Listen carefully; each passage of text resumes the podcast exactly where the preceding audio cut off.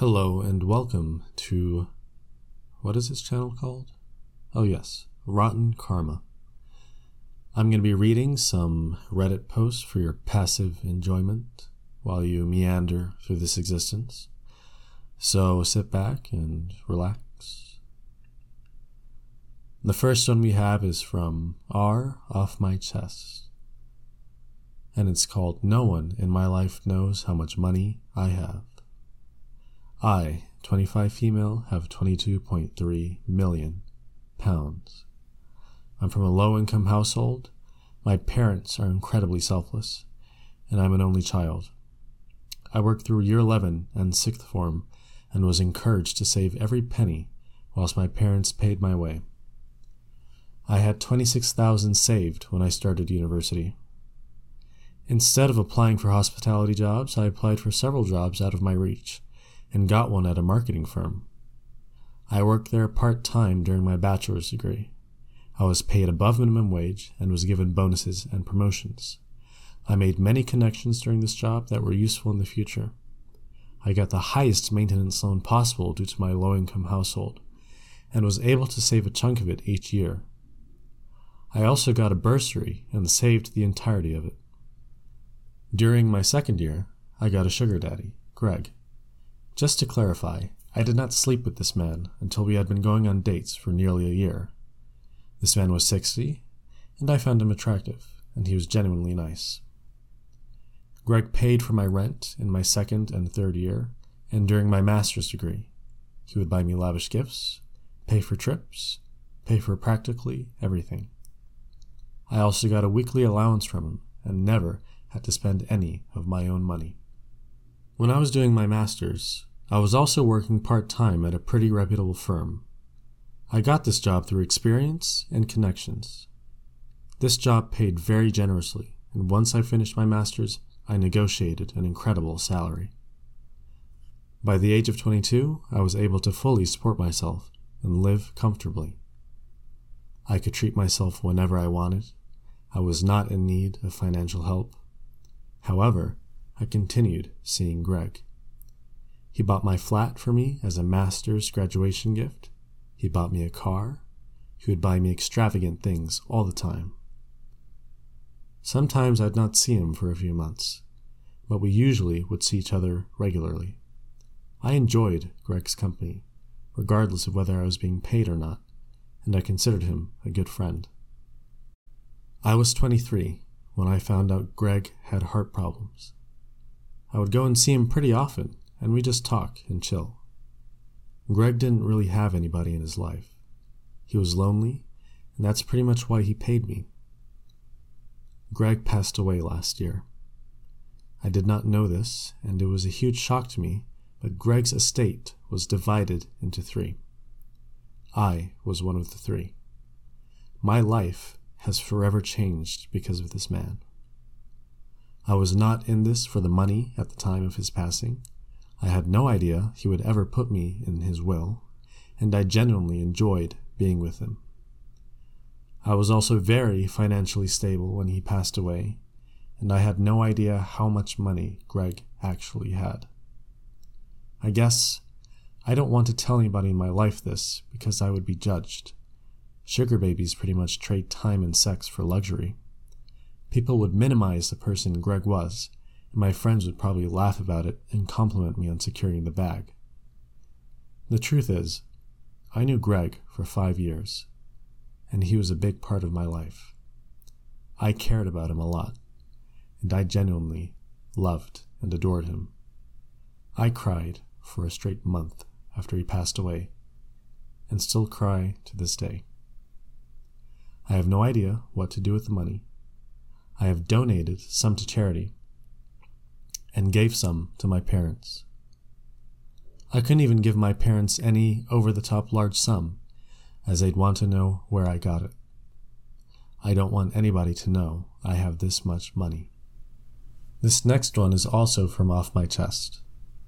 The title is My Weed Dealer Taught Me a Lesson That Changed My Entire Outlook on Life. So I've been buying off this guy for a few years or whatever, but I honestly never really took the time to talk to him or to get to know him. It's really funny, honestly, because he's this big kind of gangster dude, and I'm just this little white kid who has no sort of context in what sort of life he's living. But alas, our paths have connected. The other day it was pouring rain, but I was already out and wanted to get stuff from him, so I hit him up and he told me to come to his place like normal. I get there, and usually he will run down or sometimes have me come to his door. And this time, I guess because of the rain, he told me to come to the door. I get to the door, and he just tells me to come in. The first time I had been inside his place, and I honestly felt honored that he trusted me enough to be inside. We just started talking, and then eventually this little baby girl walks out, and it's his daughter. He introduces me, and she's really sweet, only like maybe five or so. He tells me basically that her mom left them, and he's been a single dad for years. And he does what he does so that he can be with his daughter at all times when she needs him, because he had no one else. The rest of his immediate family had passed away, and all in tragic ways murders, overdoses.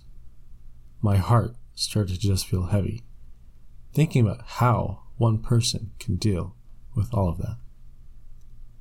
I take my life so for granted. I've always had everything handed to me. Then, when minor things happen to me, I make a big deal out of it.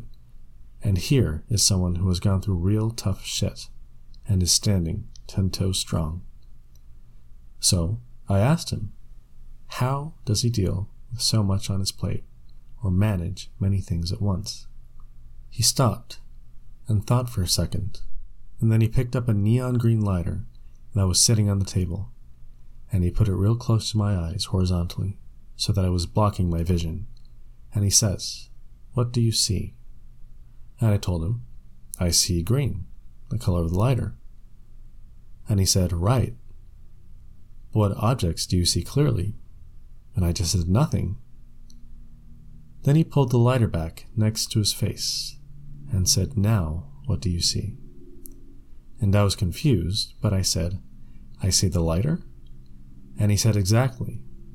And that if you try to overanalyze things and look at them too closely, then you'll be lost trying to make sense of things. The best way to handle things is to look at the big picture and see what you're working with and how it can work for you. Never give any one thing too much of your energy, whether it's positive or negative. This was a few days ago now, but I'm still thinking about it very frequently, and I figured I would share that piece of advice. Lol, he smoked me out and let me hang out until the rain chilled a bit at his place. Very cool guy. So this subreddit that I'm pulling this, uh, well, Reddit from is called Dimension Jumping.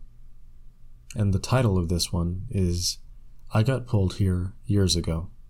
Several years back, being a father was the last thing on my mind. I was traveling every week for work and had come to terms with being the childless one in my family. Flying home one day, my flight got delayed and took off hours late due to wet weather. One of the consequences of this is that I would not make it to the pharmacy in time that day to get my prescription refill. On the tarmac, I remember what seemed like lightning hitting the plane and a loud, bright white light flash over Next thing I know, I'm standing in my house, in my home office, already unpacked, as if my original flight was not delayed. What's more, I go to the bathroom, and my prescription refill, the one I could not have had time to get, is sitting on the counter. Thinking about it too hard, like trying to prove to myself both realities happened, or at least remember both scenarios, gave me nosebleeds the pain stopped the more I accepted the new reality or the old, but the residual memories are still there. The next day, I learn my girlfriend is pregnant. My child and I have an incredible bond. I think getting pulled here had something to do with them. I wonder what happened to me from here. Since the little things are off, like I remember movie quotes a little differently. In fact, most past world events are 98% the way I remember them, like my own personal Mandela effect. I'm convinced something bad happened to the original me, and I was needed to replace him, however, involuntarily. Everything is close enough, but slightly off. Nosebleed stopped. Life has actually been very good since the event, as if my life trajectory changed for the better. And the last one is from R Confessions, and the title is I'm a raging feminist, but my greatest fantasy is to be a good housewife. I think the two can go together. Feminism, to me, includes supporting women making their own choices for their own lives.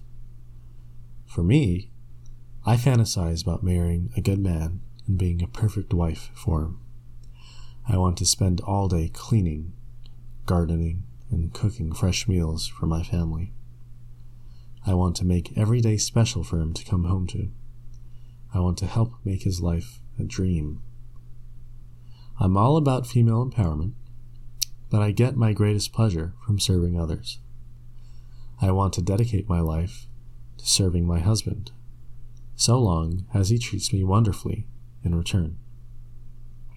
I want to be wildly in love and do anything to make him happy.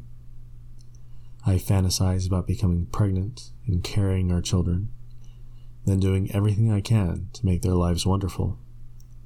I want to raise them to be awesome people and set them up for beautiful futures. I grew up in an abusive, dysfunctional household. Constant screaming, messes everywhere, primarily junk diets. I dream about keeping a squeaky clean house and making delicious and healthy home cooked meals every day. It is so comforting to think of.